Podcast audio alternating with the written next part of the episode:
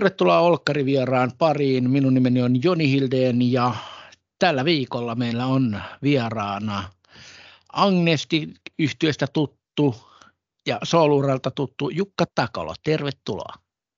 Päivää päivää. Vai puhutaanko yöstä? niin, no aivan. Se on tietysti aikamääreet, hän ovat hmm. tällaisia, että mikä on kellekin yö ja mikä niin, päivä. Sekin on kyllä totta. Aivan. Ja mihin aikaan ottaa kuunteluun tämän? Niin, sekin vielä, että no nyt kuitenkin valo paistaa juuri nyt ainakin minun silmään tuolta. Joo, kyllä täällä Vantaallakin näyttää valo, valo paistavan. Että. Ja myös täällä Haukiputtaalla. Aivan, aivan. Tuota, aloitetaan heti sillä, että teillä on tulossa tässä ihan juuri keikka Agnestikille. Joo, meillä on tuota, Agnestikki tuota, on 20 vuotta ollut keikkatauolla. Ja nyt sitten tulee keikkoja, että kahdeksan ke- pisin kierto. Olemme muutama keikka tehty tässä niin kuin ikään kuin korona-aikojen välissä, nyt ihan viime vuosina, mutta tuota, nyt on pisin kiertue sitten tuota, aktiiviuran jälkeen, mikä tehdään. Eli tavasti sieltä lähtee ja Helsinki, Tampere, Jyväskylä, Oulu on heti ensi viikon ohjelmassa ja sitten käydään Kuopio, Kuusankoski, Hämeenlinna ja Turku. Eli oikeastaan niin Suomen on napaa myöten ollaan siellä alapäässä. Aivan, aivan. Ja poikkeuksellisesti, kun tämä podcasti julkaistaan nyt keskiviikko, niin teillä on tulossa juuri nyt tavasti, sitten tänä. Niin, tavasti. Kalevalan päivän keikka. Aivan, aivan. Niin, tota... Kun on laulajien juhlaa. Niin, niin, kyllä, kyllä. No, millaisia odotuksia on lähteä keikkailemaan? No, se on kyllä sillä tosi hauskaa, että kun mullehan se on sillä helppo, että mun tarvii vaan laulaa. Että tuota, kun on sooloilee, niin kitaran kanssa mun liikkeellä aina sillä ja yksin hoidan koko shown niin kuin soolokeikoilla. Mutta sitten taas nyt se on semmoinen niin bändin kanssa pitkään kaltu niin kuin sillä niin aktiivisesti tekemisissä, niin se on sillä kokoontumisajot ja sitten myös kun tulee sitä vanhaa porukkaa, niitä naamoja, joita on nähnyt aikoina, niitä tulee, niin se on sillä heillekin kokoontumisajot, joten hekin näkee tuttuja, muitakin kuin meidät, ja sitten ne biisit, mitä on kuunneltu joskus. Ja sitten ainakin, kun mehän vuosi, 2022 syksyllä tehtiin joitakin keikkoja, niin silloin just Tampereen YO-talolla kysyi yleisöltä, että kuinka moni on nähnyt Agnistikin aikaisemmin. Niin alle puolet käsistä nousi, että aika paljon se on sellaista porukkaa, jotka on siitä musiikista innostunut myöhemmin. Tai sitten tullut täysikäiseksi myöhemmin, että on, on pääsee ikään kuin baariin kuuntelemaan. Ja oli aika paljon semmoisia niin vanhempi lapsiporukoita, jotka tuli juttelemaan, että lapsi on silloin kuunnellut mahassa meidän musiikkia ja sitten, tai pienenä on, hän ja vanhemmat on kuunnellut ja lapsikin on innostunut, kun on kuullut sitten musaa, niin tämmöistä aika paljon. Aivan, aivan. No lähdetäänkö ihan sieltä alusta liikkeelle Agnestikin suhteen, niin mistä kaikki lähti? Fysiikan luokan varastosta koulusta. Meillä oli tota, oltiin Latvalahon kaikas tuota, soiteltu jotain siinä ja tuota, hänellä oli passokamat ja mulla oli kitarakamat. Sitten saatiin niin treenikämpäksi. Ja meillä oli vähän vaihtelevia rumpaleita. Ja tuota, sitten yksi, yksi rumpali, niin että soitetaanko tuota, tämä Slading Come On Feel to Noise-biisiä. No me ei osattu soittaa sitä tietenkään, niin tuota, meillä ei ollut muuta vaihtoehtoa kuin ruveta tekemään omia biisejä. Sieltä fysiikan varastosta se lähti. Aivan, aivan. Ja sen jälkeen sitten keikkailua ja ensimmäinen albumi taisi tulla sitten 91. Joo, se oli semmoista, että me vähän niin leikittiin silloin bändiä aluksi ja äänitettiin suoraan C-kasetille levyjä.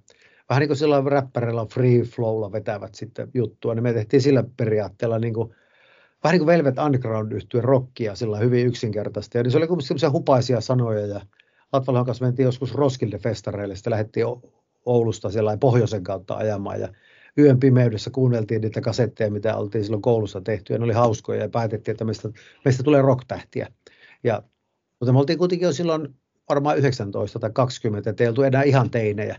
Ja sitten se oli semmoista vähän semmoista omaperäistä sekoilua, ja vähitellen, vähitellen sitten sitä, kun me kuitenkin kiinnosti se oikea laulun tekeminen, niin se sitten rupesi menemään siihen suuntaan, että HC-punkki jäi vähemmälle ja nätit.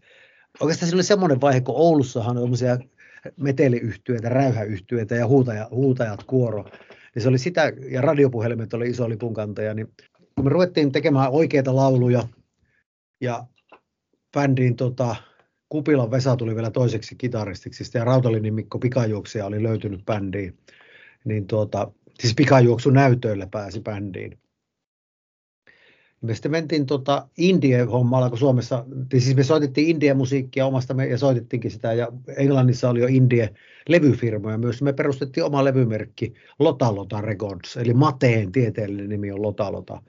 Ja me mentiin Oulussa studioon ja tehtiin sitten, onko tämä yksi, tuota, yksi EP, me äänitettiin sitä, me ei julkaistu vielä Helsingiläinen levyyhtiö, kun sitä joku India-yhtiö innostui ja sitten, sitten me tehtiin kuitenkin pari vinyyliä, yksi sinkku ja yksi niin 12-tuumainen EP, Suomen pystykorvan kadonnut onni.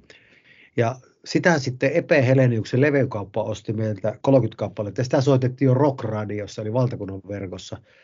Niin me sitten kun tuota, me tehtiin toukokuussa ja Popla oli 90 tuota, oululaisessa Soundmix-studiossa, niin tuota, sitten mä kuitenkin, niin kuin, se oli vähän niin kuin että tämä on jäähyväis, meidän jäähyväis-single, niin oli muuten se ajatus, että me jäähyväis keskitytään opintoihin ja tämmöisiin perinteisiin hommiin keskitytään. Niin sitten mä kuitenkin lähetin sitä levyyhtiöä ja sitten sieltä tuli tuolta Poco Recordsista, legendaarisesta Poco Recordsista tuli tuota dollarin kuvaan kirjoitettu kirje, että oletteko kiinnostuneita yhteistyöstä ja sitten mä sinne soitin, että niitä te haluatte tietenkin, että me tehtäisiin albumi, että ei me olla mitään albumeita ajateltu tehdä, että me ollaan tämmöinen single-bändi, mutta siihen se sitten, kun meillä oli biisejä kuitenkin vaikka kuinka, niin kyllä me sitten tuo Ojaton rajat levy tehtiin ja se julkaistiin 1991. Aikaa on kulunut. Aikaa on kulunut kyllä, kyllä. Siitähän tulee, tai tuli nyt 33 vuotta, tai tulee tänä vuonna. Joo, että meillähän nyt tämä kiertue, niin markkinatyypit meinasivat, että eikö tämä olisi niin mukava mainostaa 40-vuotisjuhlakiertue, ennen kuin siitä, kun me siellä teininä perustettiin bändi, olisi kulunut sen verran, mutta sitten että ei, kyllä me mietitään mieluummin tulevaisuutta kuin menneisyyttä, että eikä me haluta, että yleisölle tulee vaikutelma, että ne olisi tosi vanhoja. Aivan, aivan, että tota, niin, bändin perustamisestahan tulee myöskin se 40 vuotta sitten tässä tänä vuonna ja Suomen rockia kappaleesta tulee 25 vuotta. Joo, että tota, et aikaa on tietysti tiimalaisessa kulunut, mutta nuoria kundeja vielä. Katsomme vain tulevaisuuteen ja siellä meitä odottaa kuolema.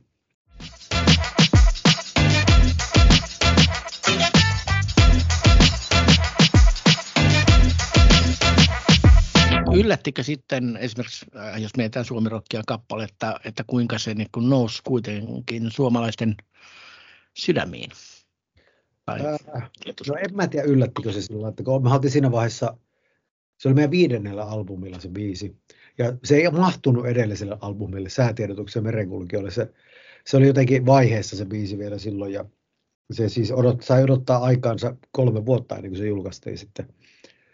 Tän, siihen tapahtui sillä, se kehittyi se kappale, se liittyi siihen.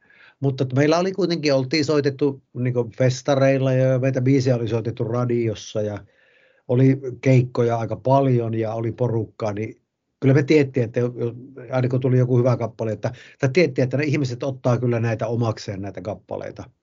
Mutta onhan se sillä että kun biisiä tekee ja joku, joku oivallus tulee biisistä, niin vaikka Suomirokkia biisistä, että näin se pitää tehdä.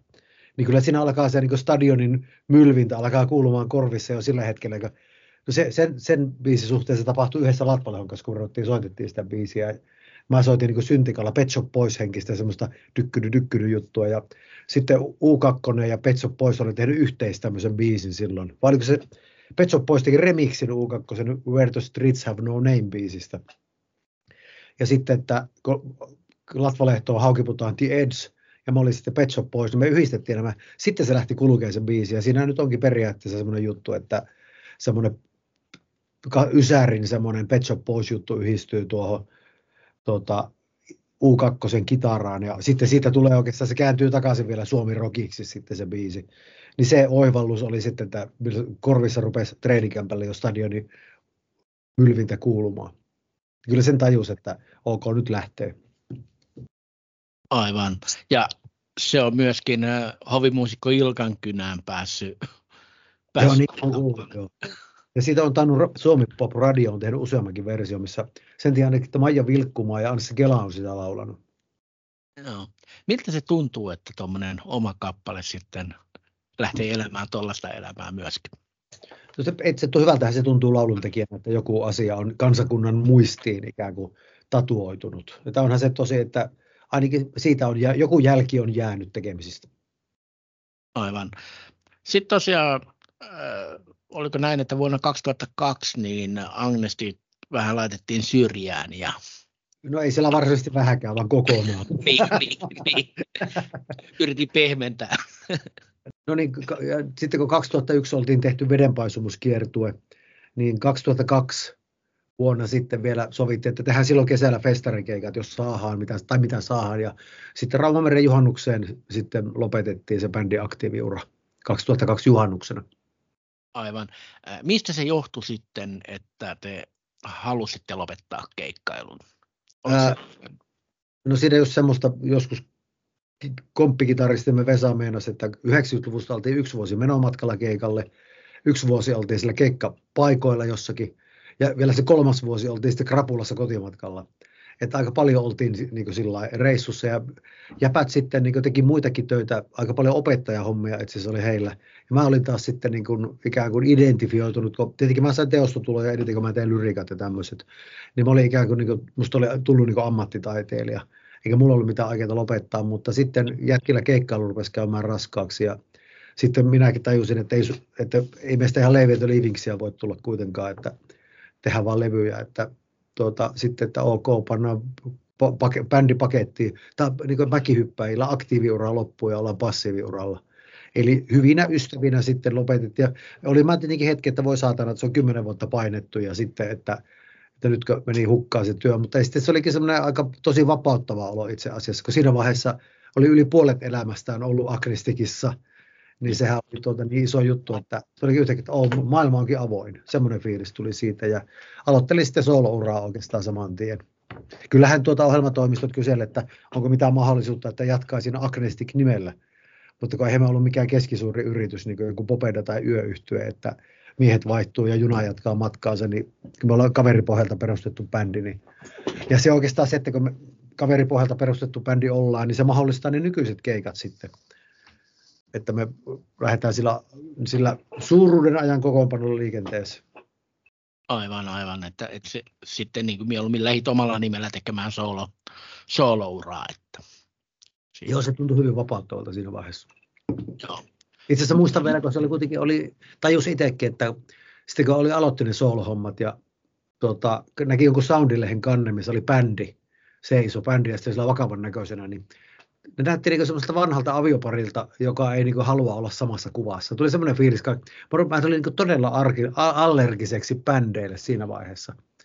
Että tosi Härösen Maako, joka on Kristikin basisti, niin lähti kitaristiksi siihen mun soolokuvioihin, että kyllä se sillä se, että ei ollut tar- tarvitsisi mitään niin irtiottoa ottaa Agnestikista, että soolokeikkojakin rupesin tekemään sitten, niin vähän niin kuin Bruce Springsteen hengessä, että biisejä koko uran varrelta soitetaan.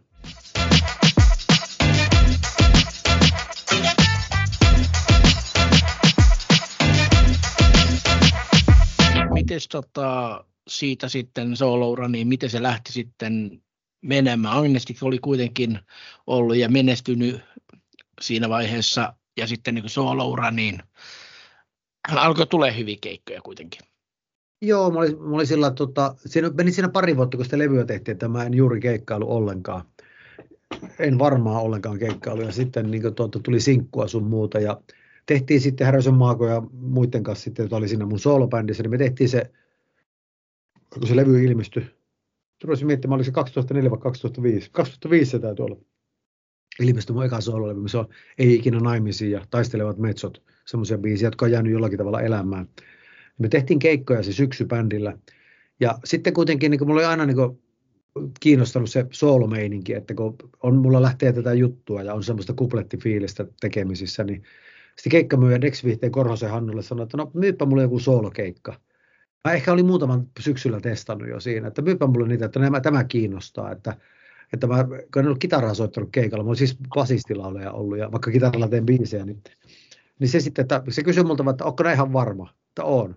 Sitten tuli sähköposti, oli jo käytössä silloin 2005 ja 2006, niin tuli tuota, sähköposti, se oli, se oli mennyt 20 keikkaa sitten, ja mä sanoin, ok, nyt, nyt harjoitellaan tämä homma, ja mä oikeastaan siitä lähtien on tehnyt soolokeikkoja, että on ollut kajakkiorkesteria ja on ollut vastarana-orkesteria ja tämmöisiä bändi, ja Maaginen Mysteeri-trio bändi, mutta koko ajan mulla on ollut rinnalla se soolokeikka myös. Se on yksi semmoinen vapauden, vapauden määrä kanssa, että mä pystyn menemään yksin. Mä en ole kenestäkään riippuvainen, että mä voin mennä yksin sinne keikalle. Niin se on semmoista tiettyä vapauttamista, mitä, mikä on niin mulle elinehto. Keikkoja alkoi sitten tulemaan ja, ja siitä sitten, ja levyjäkin sitten tuli, niin miten, miltä se alkoi maistumaan? No sinähän levy, levybisnes muuttui aika paljon silloin 2000, ennen vuotta 2010. Se on 2005 se eka soololevy. Siihenkin meni jonkun verran aikaa, kun levyyhtiö, no se muuttui kuitenkin, CD-levyt alkoi vähitellen kuolemaan niihin aikoihin. Ja ansaantologiat muuttui, niin semmoiset artistit, joiden odotushorisontti on 5-10 000 levyä niin kuin siihen aikaan, niin ne, ne ei ollut sillä tavalla, niin kuin vaikka EMI, joka oli siihen aikaan se levyyhtiö, Epe Heleniuksen oli myynyt sen sinne, niin siellä kun Euroopan pomo siellä miettii, että mitä näitä täällä nyt niin seuraavaksi mitä levyjä tehdään, niin oli sitä koko luokkaa, että ne vähän venyne asiat. Niin sitten siinä, siinä meni muutama vuosi, niin kuin 2011 tuli vasta sitten seuraava toinen albumi, niin, ja mä siinä vaiheessa muutin takaisin pohjoiseen myös siinä välissä. Niin tuota, tuli tehtyä paljon biisejä ja oli vähän sillä semmoisiakin hetkiä, että vähän niin kuin toimeentulosta oli huolissaan ja muuta. Mutta sitten, sitten mä jossakin vaiheessa päätin, että no mä, mä, mä siis video, musavideota ja tämmöistä tehnyt, että no ei mun ole pakko tehdä tätä musa-uraa, että mä voin ihan tehdä tätä videohommaakin ja elantoa saa semmoisesta hommista. Ja se oli hauskaa, kun sitten ikään kuin päätti, että mä en tee, ar- välttämättä mun ei ole pakko olla artisti ja tehdä biisiä. Niin yhtäkkiä ne, kun päästi siitä irti, ne biisit yhtäkkiä parani ihan älyttömästi. Ja sitten syntyi näitä, jokainen on vähän homo ja tämmöisiä, niin sen vastarannan, jotka myöhemmin tuli vastarannan laulut albumille ja jota pidetään meikäläisen solo merkkiteoksena, niin, niin ne biisit syntyi just siitä, kun ei yrittänytkään tehdä niin työkseen ja urana ajatellut sitä asiaa.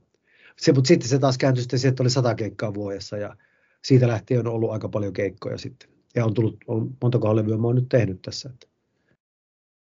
Aivan, tuliko siitä ehkä semmoinen paineen tunne, kun teki ammatikseen sitä soolouraa, joka sitten vaikutti siihen, että, että se ei, ei niin kuin ollutkaan niin vapautunut se tekeminen.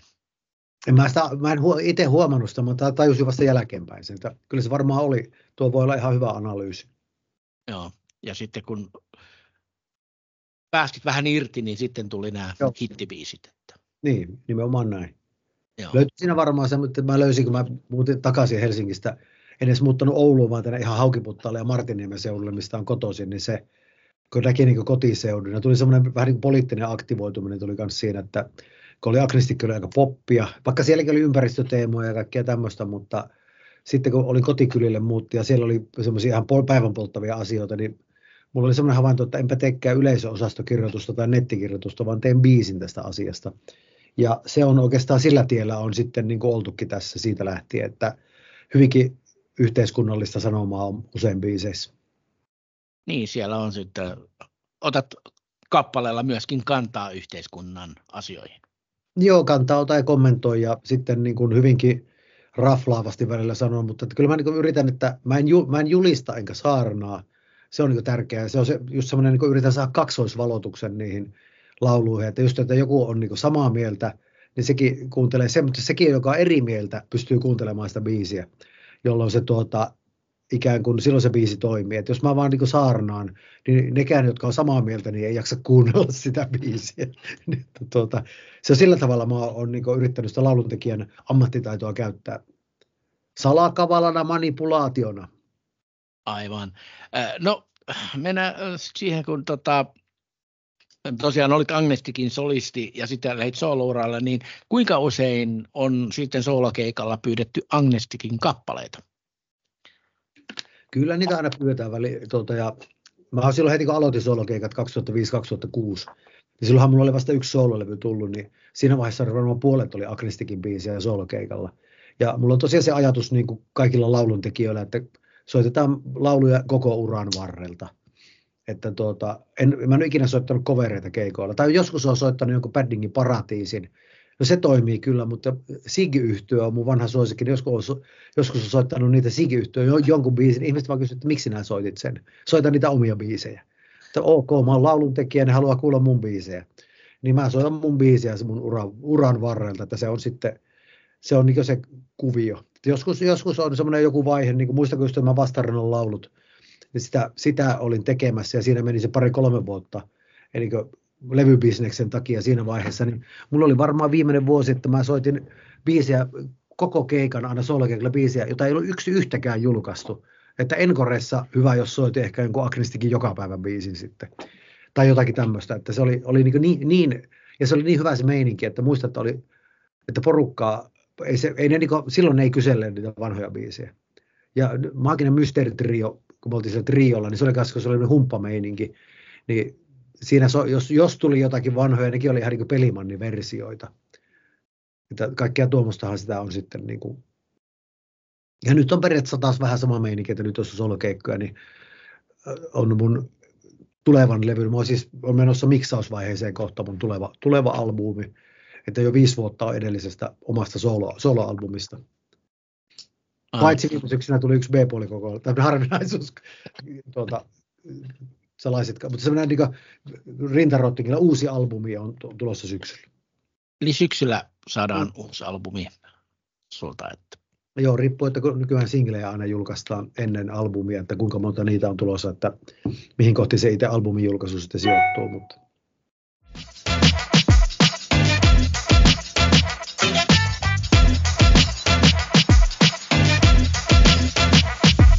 Onko joku kappale, jota aina pyydetään keikalla? Äh. No tietenkin semmoinen suuri yleisöhän tietää se Suomi Rockia kappaleen, tietenkin se. Mutta kyllä se niin keikolla se jokainen on vähän homo, semmoinen, mikä, että niin kaikki, niin kaikki tietää Suomirokkia biisin, mutta ne ei välttämättä edes hoksaa, että joku Jukka Takalo, joka on keikalla, että se liittyy siihen biisiin, mutta se jokainen on vähän homo on taas semmoinen biisi, mikä tietää niin kuin jopa uskonnollisissa biireissä tietää se biisi ja sitten niin kuin, ää, se, on, se on läpäissyt kansankerroksia hyvin vahvasti, sanotaanko näin. Aivan. Onko joku Mm, ja sitä odotetaan vielä sitä homobiisiä sillä, että nyt se kohta se soittaa ja sitä saa vähän, että mitähän nuo reagoi siihen. Vähän niin kuin semmoisia ajatuksia yleisöllä. Aivan. No millainen on ollut yleisen reaktio silloin, kun olet laulunut tätä Jokainen on vähän homo-kappaletta? Ihmiset ilahtuu siitä ja se on sillä tosi hauska biisi, että kun mä käyn keikoilla kaiken maailman niin kuin Köyliön kyläbaareja myöten ja sitten tämmöisiä biisejä soita ja kupletti henkisesti – Mulla on myös sellainen biisi kuin Oodi mulkuille ja tämmöisiä, varsinkin ne kovimmat kuplettibiisit, niin ne on aika raflaavia ne sanotukset, mutta pyrin kaksoisvalotukseen silti, niin tuota, jotenkin kun nenäkkään kohtaa ihmisiä, niin se on semmoinen vaikka nime, jossakin nettikirjoituksessa saattaisi olla joku tyypin kanssa niin todella vihaisesti eri mieltä. Mutta sitten kun nenä, nenätystä juttelee, niin tuota, se onkin sitten aika ok. Että just, että joku Pekka Haav, jotkut ei äänestä Pekka Haavistoa suuntautumisen takia, niin kuitenkin ne samat tyypit saattaa laulaa sitä jokainen on vähän biisiä mukana tuolla keikoilla. Että vaikka se näyttäytyy jyrkkänä tämä vastakkainasettelu, niin silloin kun kohdataan, niin se ei, tunnu, se ei vaikuta tuolla keikkapaikoilla niin jyrkältä se, että mikä on, on eri, erilaisten ihmistahojen tuota, jyrkkyys siellä somessa. Aivan, eli ei, ei ole kauheasti vastusta ainakaan tullut kappaletta kohtaan. Ei ole sillä, että tuota, ei voi sanoa, että ehkä semmoiset niin kuin ikämiehet, niillä on vähän hankala joskus asettautua siihen biisiin, kun ollaan niin machoja, mutta tuota, ei, ei oikeastaan. Ei ole tullut huonoa palautetta. Aivan. Miten sitten tota, sateenkaariväki on suhtautunut tähän kappaleeseen? Positiiviset. Silloin mä en itse ajatellut, että se olisi niin sateenkaariväelle tehty se biisi, vaan että muistan, kun se biisi idea syntyi ja alkoi stadioni humisemaan siellä korvissa. Ja tuota, ajatus oli se, että kun oli semmoinen niin ihan raaka versio, että mun pitää tehdä, ajattelin itse, että mun pitää nyt käyttää kaikki mun popparin ammattitaito siihen, että se tulee niin tarttuva tästä biisistä, että joku perusäijä, perushitsari kahvitunnilla huomaa viheltelevänsä, viheltelevänsä sitä mukana, ja sitten se miettii, että mitä mä tässä viheltelen. Sitten hän tajuaa viheltelevänsä, jokainen on vähän homo nimistä kappaletta, ja se vähän keventää sitä vastakkainasettelua sitten, tai, tai niitä asenteita, mitä on saattanut olla. Ja että kun eihän se kappale sillä niin varsinaisesti seksuaali-identiteeteistä, se on vain niin yksi aspekti siinä, että se kertoo niin monenlaisuudesta, ei erilaisuudesta, vaan monenlaisuudesta. Että se on periaatteessa semmoinen toisten, toistemme hyväksymiskappale. Aivan. Niin ja olette olla myöskin Helsinki Pridella esiintymässä. Joo, ja monilla muillakin Prideilla on ollut. Joo, että, tota, että kappale on myöskin vienyt niihin, niihin sitten. Että. Joo, ja se on käännetty venäjäksikin, mutta se ei ole siellä ollut niin suosittu jostakin syystä. Ja myös niin. levyt, levytetty venäjäksi. Okei, okei. Pet, Petyä-niminen artisti löytyy tuolta Spotifysta ja YouTubesta. Petyä. Petyä, okei. Kolu, kolubo, koluboi, koluboi, eli taivaan sininen, eli se on niin Venäjän slangissa tarkoittaa sitten niin kuin geitä. Okei, joo. Kyllä, eli kuuntelijat käykääpä, käykääpä kuuntelemassa, että mm. miltä kuulostaa venäjäksi kyseinen kappale.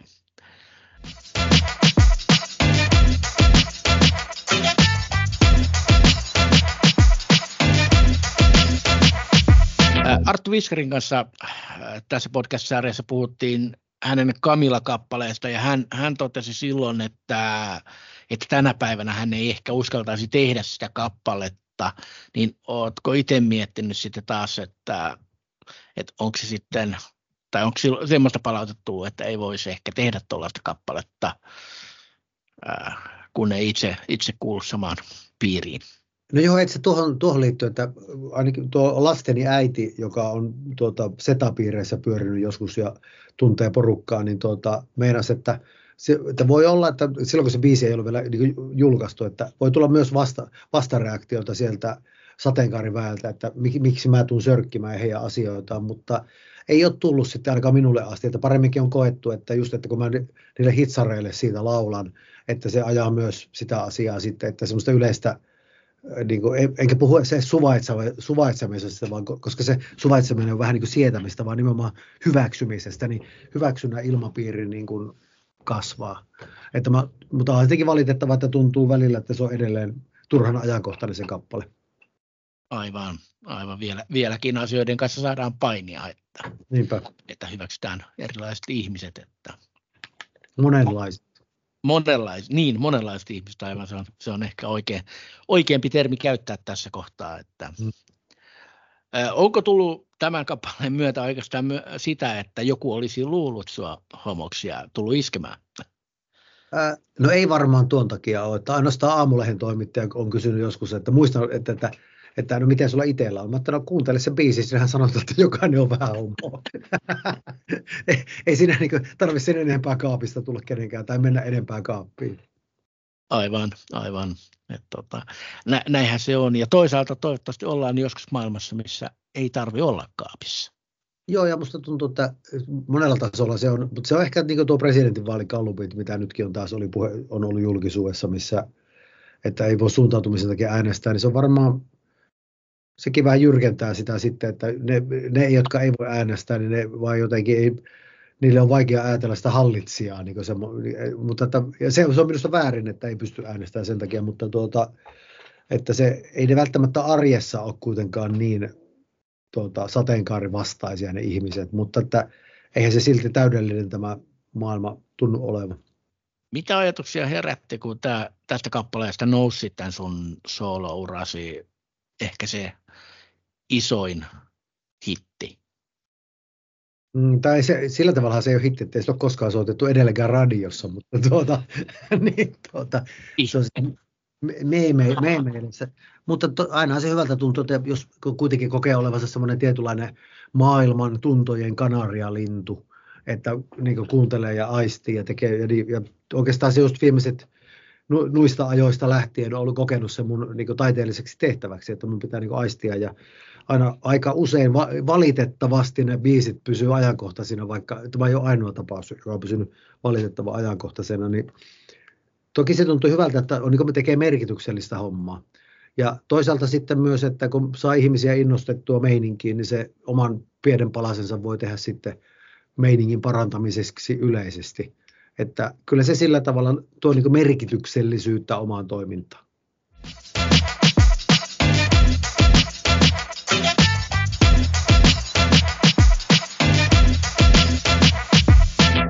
Justi sanoit äh, tuosta radiosoitosta, niin äh, kuinka tärkeää se artistille on nykypäivänä, että kappale on radiosoitossa? Onhan se muuttunut sillä, että silloin Agnistik aikoina saatiin Radiomafia soittolistalle tai Radiomafia soimaan biisi, niin se oli mahtava. Itse asiassa just se toukokuussa biisi, joka oli se meidän eka albumi, eka single, Poco Recordsille tehty, niin silloin oli Radiomafia, eikä niillä ollut vielä soittolistoja, niin se, sitten kun se ilmestyi toukokuussa 91 se levy, niin se soi niin kuin joku radio-ohjelma loppu siihen biisiin Radiomafiassa. Seuraava alkoi sillä biisillä. Et se tuli niin 10 minuutin välein kahdesti. U- uutiset tuli vaan välissä siellä. Niin olihan sillä merkitystä, että sen takia meillä oli semmoista haippia silloin, niin kuin, vaikka viime vuosina, jos maustetyttöjä katsoo, niin vähän niin kuin sen tyyppistä haippia oli siinä hommassa silloin. Ei ehkä niin isosti kuin maustetytöllä sitten loppujen lopuksi oli, mutta silloin kun niiden alussa oli. Ja tuota, sitten se 90-luvulla se oli siis tärkeää. Sitten muistan, kun Epe Helenius meidän biisi innottamana teki suomirokkia kokoelmalevyjä. Semmoisia, missä oli Suomi, no Suomen rockia cd niin me, nekin biisit, jotka ei ollut niin välttämättä soinut radiossa niin paljon, niin nekin, nekin tunnettiin sen jälkeen siellä. Ja siitä sitten kohta oli hyppy internettiin. Tuli nuo ne piraattihommat siinä välissä ja nykyään ollaan sitten suoratoistossa, niin käytännössä nykyään se, että jos saa Spotifyn jollekin soittolistalle biisi, niin se on sama asia kuin ennen sai biisin radioon. Sillä se on hyvinkin paljon muuttunut. Aivan, eli ei ole niin tärkeää, että soiko kappale vaikka Suomi-popilla, jos se soi Spotifyssa ja on siellä kuunnelluimpien joukossa. Joo, se ei tuon keikkasuosio, se ei, ei niin korreloi. Että on niin vaikka jossakin Hevin saralla on Suomessa todella isoja yhtyeitä, jotka vetää se niin 1500, 1500 hengen yleisöä, ja Kustamina ja tämän tyyppisiä. Eihän niitä soiteta koskaan radiossa. Ehkä jollakin radion rock tai joku tämmöinen voi soittaa joskus, mutta tuota. Ja sitten, sitten myös nuorilla artisteilla, jotka tekee semmoista päivän poppia, mitä kuuluu radiosta, niin se ei välttämättä heijastu mitenkään keikkailuun, eli siihen, että se voisi sille ihmiselle olla ammatti se homma. Eli kun levyistä ei saa rahaa ja radiosoitostakaan ei kovin paljon sitä tule, niin artistiurien kannalta se ei myöskään se radio ole kovin merkittävä. Mutta ongelmia taitaa olla myöskin Spotifyn kanssa, että sieltäkään ei sitä tulovirtaa kovin hyvin taida tulla. Levyyhtiöt ajattelee nykyään, että ennen vanha ihmiset osti levyn kerran ja sitten kuuntelivat sitä ilmaiseksi sen jälkeen. Mutta nyt ihmiset maksaa joka kerrasta, kun ne kuuntelee vaikka ne onko tosi ohuita ne siivut, mitä niistä maksetaan, mutta eihän, sinänsähän, ja sitä artisteillehan se on ihan sama tekevää suunnilleen aina ne levymyynnit, että siis sen rahan näkökulmasta, että ne oli niin paskat diilit, että viisenkiselle bändille maksettiin 7 prosenttia netosta, eli silloin kun Dingo teki kaikkein kuuluisimman levynsä, se, no kuitenkin se kuuluisin Dingo-levy, mitä on myyty 150 000, Rumpali sai 36 000 markkaa, eli paljonko se olisi 5 tonnia nykyrahassa. Niin onhan se nyt kuukauden kahden palkka, mutta kuitenkin ajatellaan, että Suomen suosittu myydyimpiä levyjä koskaan, niin bändin jäsen saa sen verran siitä, niin eihän se nyt, eli, eli ansaintalogiikka on semmoinen musiikki, että musiikin tekijät itse käytännössä esiintymällä tienaa elantonsa. Aivan. Miten, tota, miten sä näet nykypäivänä, onko artistiksi helppo tulla tai päästä? tienaavaksi artistiksi? No se on tietenkin se tienaava artisti ja tienaava artisti, että kaikille suosittelen sitä, mitä tuossa äsken puhuinkin, että on niin tekee muitakin hommia, eikä ole sillä pakko tehdä sitä musaa. Se on niin hyvin vapauttavaa ja silloin sitä voi itse säädellä, että kuinka paljon se on harrastus ja kuinka paljon ammatti. Ja se myös se vaikuttaa siihen sisältöön positiivisesti. Jos hampaat irvesä yrittää vääntää hittiä, niin ei, eipä synny. Että kannattaa mieluummin sillä ilon kautta rakentaa sitä. Ja voi olla, että tulevaisuudessa se on vielä enemmän sitä, että mutta ne, ne, on, ne ihmiset, joita, jotka osaa, niin haluaa esiintyä ja osaa esiintyä ja saa luotua semmoisen läsnäolon tunnelman sinne lavalle, niin semmoiset tyypit, jos koet, ihminen kokee näin, niin se, silloin kannattaa ehkä sitä esiintyjäuraa har, harkita, että siinä voi elättää itsensä. Ja jotkut ihmiset elää ehkä lauluntekijänä, jotkut harvat, jotka tekee muillekin, mutta vaikka mäkin teen itse, itselleni biisejä ja esitän niitä – ja niitä soitetaan radiossa, niin jos ajattelee, että kun keiko, keikoistakinhan saat niistä biiseistä teostokorvauksia, niin ja mulla menee niin periaatteessa hyvin, niin se on ehkä kahden kuukauden palkka vuodessa, minkä niillä tekijänoikeus ja biisin teolla niin tienaa. Ja sitten kymmenen kuukautta pitää tienata esiintymisillä ja sitten saa semmoisen keskiverton. Mulla on semmoinen, että, että se, minkä saisi siivoushommissa, niin jos sen mä pystyn tienaamaan, niin se on sitten se elintaso, mikä mulle riittää, että mä, mulla, on vapa, mulla on vapautta ikään kuin. Aivan. Millä tavalla on musiikkibisnes sun mielestä muuttunut tässä siitä, kun aloititte Agnestikin kanssa ja tähän päivään? No siinä on se yksi iso, iso muutos on semmoinen, että 90-luvulla, kun myytiin paljon CD-levyjä, niin levyyhtiö oli kuningas. Että jos me tehtiin levy, niin levyyhtiö ilmoitti ohjelmatoimistolle, että levy tulee huhtikuun ensimmäinen päivä, sen jälkeen teette kiertueen, ja kiertueen tehtävä on markkinoida sitä levyä. No nyt kun päästään nykyaikaan kohti, se tullaan, niin tilanne on muuttunut, että keikat onkin se kuningas, ja käytännössä talouden mittareilla uuden musiikin julkaisu on, niin kuin tekisi markkinointimateriaalia kiertueelle. Toki artistit haluaa tehdä uusia biisejä, yleisö haluaa uutta musiikkia näin, mutta että se, niin se, että miten siitä ihmiset saa elantoa, niin se, se asia on, tulee keikoista ja levyt on vain markkinointimateriaali. Aivan. Itse kun olet myöskin laulaja ja, tai laulun tekijä myöskin, niin ää, mistä ne ideat kumpuaa? No itsellä ainakin on tietenkin pitkään tehnyt, niin on kaikkia erilaisia metodeja. Teen paljon, tosi paljon muistiinpanoja puhelimelle.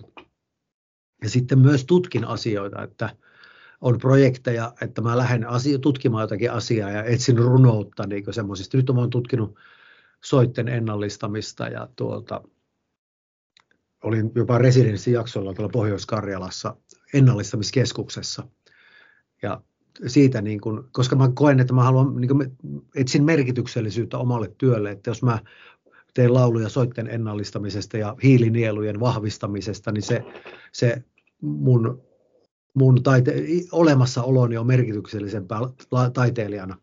Ja jos mä pystyn sitten ikään kuin tekemään näkyväksi vaikka tämmöisiä hiilen, hiilijuttuja, hiilen, hiilen nielemistä ja tulen nielemistä ja mitä näitä on.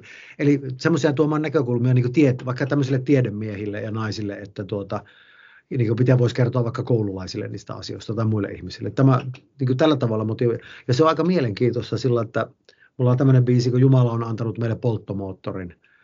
No si, siinä ei ollut mitään semmoista, se vaan tuli inspiraatio tehdä tämmöinen biisi, kun luin art, lehdestä artikkelia, kuinka Amerikassa konservatiivipiirit on sitä mieltä, että Jumala on antanut meille polttomoottorin ja siksi sitä pitää tukea tätä öljyteollisuutta.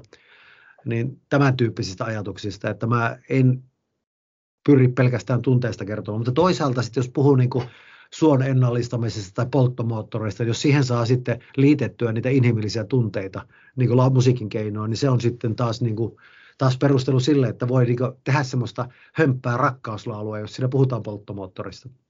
Sitten äh, kun sä olet tehnyt jonkun kappaleen, niin oletko saanut vaikutettua koska ne on kantaa ottavia sun kappaleet myöskin, niin oletko saanut johonkin asiaan vaikutettua sillä biisillä?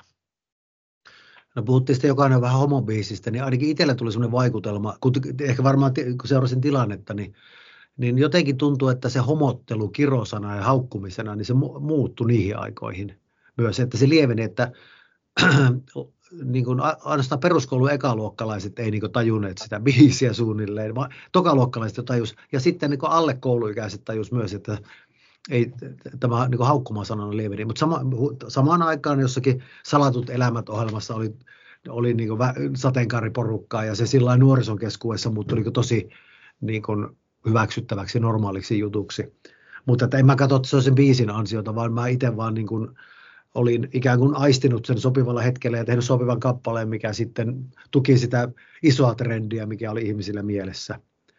Että niin tuo, tuo, tuo, ja sit, mutta että sitten konkreettisesti, ehkä kun mä tein, muutin silloin hauki, tänne Haukiputtalle ja Martinniemeen, niin mä oon tehnyt Martinin biisin silloin, missä meillä oli rannansuojelukiista. Ja se herätti mut sitten ehkä siihen yhteiskunnallisuuteen, kun mä tein biisin ja videon siitä meidän kylästä. Ja siellä oli semmoinen yhteinen ranta uhattuna, niin sitten kun, kun mä olin, julkaisin sen videon ja biisin, niin se, se, ei ollut niinku, se oli niinku tiivisti aika paljon niinku kyläläistä ja muiden ajatuksia se biisi niin se sitten kuitenkin mä sain sanotettua se sillä, että kun se video julkaistiin, niin seuraavalla viikolla kunnanvaltuusto päätti, niin kuin, että sitä ei kaavoiteta sitä rantaa. Eli se, ainakin se sanoitti sen yhteisen tunnon se biisi. En väitä, että se olisi se biisi sitä tehnyt, mutta niin tuommoista kautta sitä pystyy, että jos mä rupean nyt vääntämään yhtäkkiä agendaa, että taivas pitäisi värjätäkin oranssiksi, niin väitän, että ei vain laululla, laululla en sitä saa tehtyä, mutta sitten jos, jos on joku vaikka tämmöinen, vaikka nyt olisi maailman rauhasta voisi tehdä, jos hyvän näkökulman löytäisi siihen, niin tuota, varmasti jos ihmiset niin kuin mielellään laulaisi mukana sitä laulua.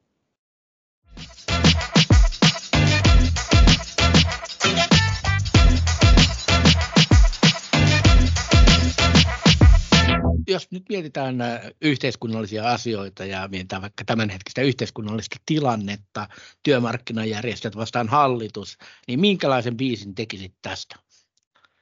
No, no ja tuota, ainakin semmoinen mä oon huomannut, että mä jonkun verran harrastan urheilua ja hain hyvän olon tunnetta urheilusta, niin tuota, mä tänä talvena kyykkäilemään, että mä niin kuin ihan ar- arkisesti menen kyykkyjä ylös, joka on terveellistä kuulemma. Ja sitten mä tajusin, että mä alitajuisesti nuo hallituksen tuota, päätökset pistäneet mut kyykkäämään, että mä pääsisin, ne pisti, yrittää pistää mua kyykkyyn, mutta mä nousen ylös. mutta en ole vielä tehnyt biisiä siitä ky- kyykkyasiasta, siitä voisi ehkä tehdä biisinkin. Ak- Akristikin treeneissä muuten vetäisin sillä, että minkähän jonkun biisin vetäisin sillä, että tota, vetti niin ky- ky- kyykkäsin koko kolme minuuttia. Että just jakso. Veti, kyllä hapoille, mutta tuota.